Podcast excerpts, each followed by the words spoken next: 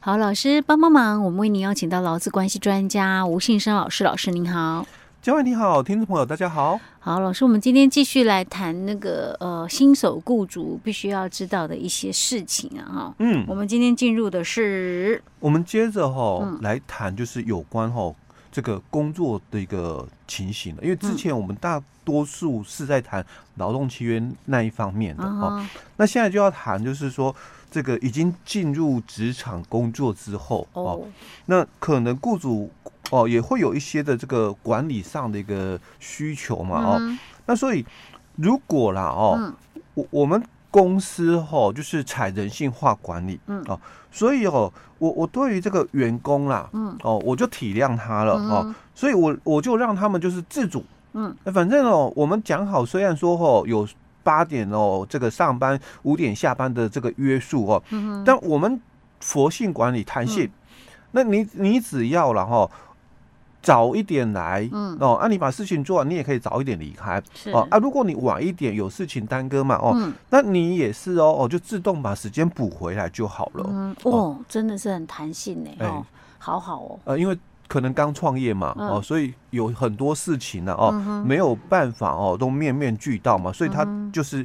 讲的，就是我佛性的一个管理哦，嗯所以我不强制你们上下班哦，那也不要求你们一定要打卡，可能因为我也没有那个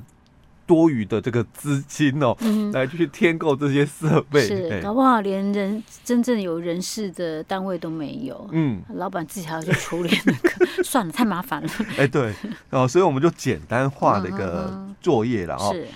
那当然，这样子的一个事业单位哦，嗯对于这个员工来讲哦，可能哦，也也真的就很佛系嘛哦。嗯但是哦，我我我公司哦，呃，也也给予哦，就是那个全勤奖金哦，嗯就鼓励嘛。那你们就是每天都有来的话，嗯那我就发给你这个全勤奖金。好，嗯哼那现在问题不在于说这个全勤奖金哦，这个有没有给的问题哦。嗯那现在的问题是在于哦，这个员工上下班到底哦可不可以不打卡？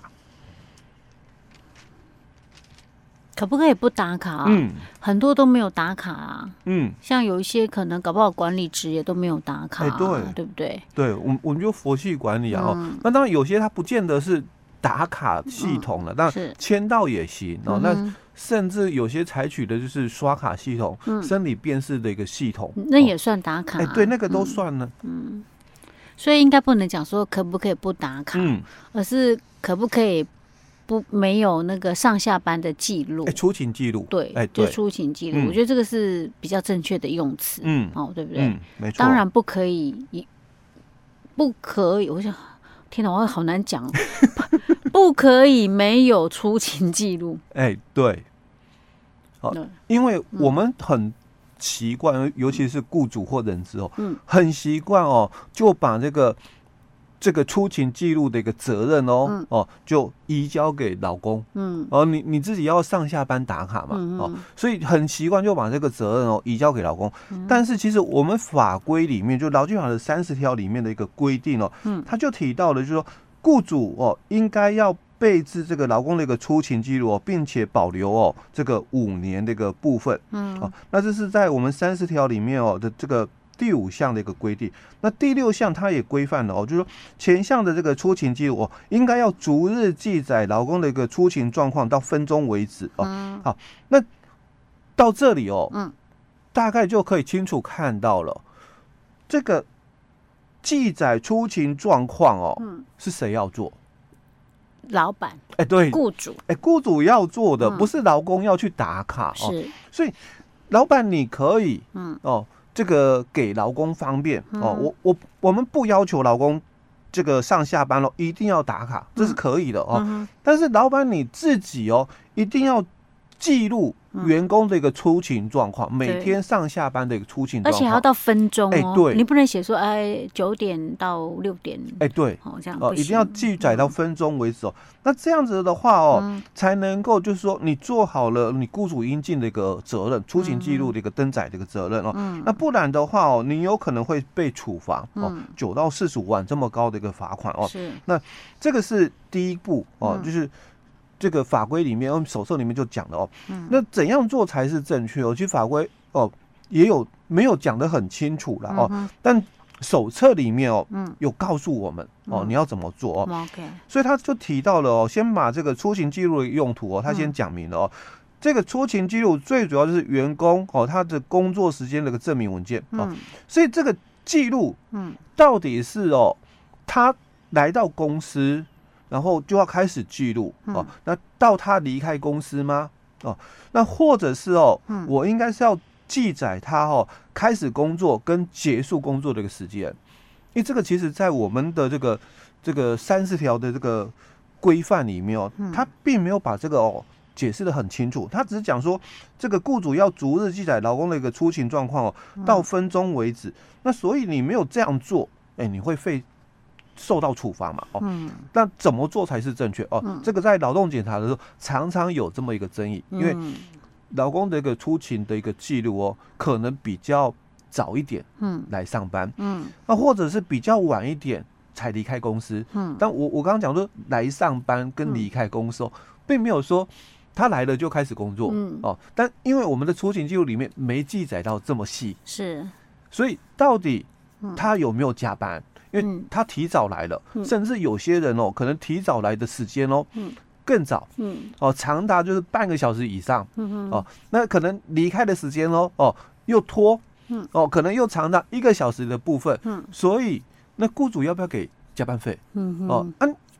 劳动检查、哦、他只看结果，嗯就是说，哎、出勤记录里面哦有超过正常工作时间的部分，嗯所以我就要在你的薪资单里面，我要看到有加班费三个字。嗯哦嗯所以没有我就罚你哦，嗯这是在早期的劳动检查常常有这么一个争议在哦，嗯所以到底事业单位它该怎么样去记载哦劳工的一个出勤状况嗯到分钟为止嗯哦就很重要哦，我觉得哈、去去区分说他来到公司，跟他真正开始工作，或者是他下班然后到离开公司，这个太困难了。嗯因为我觉得一个每一个公司的那种他去记录出勤的方式不同，嗯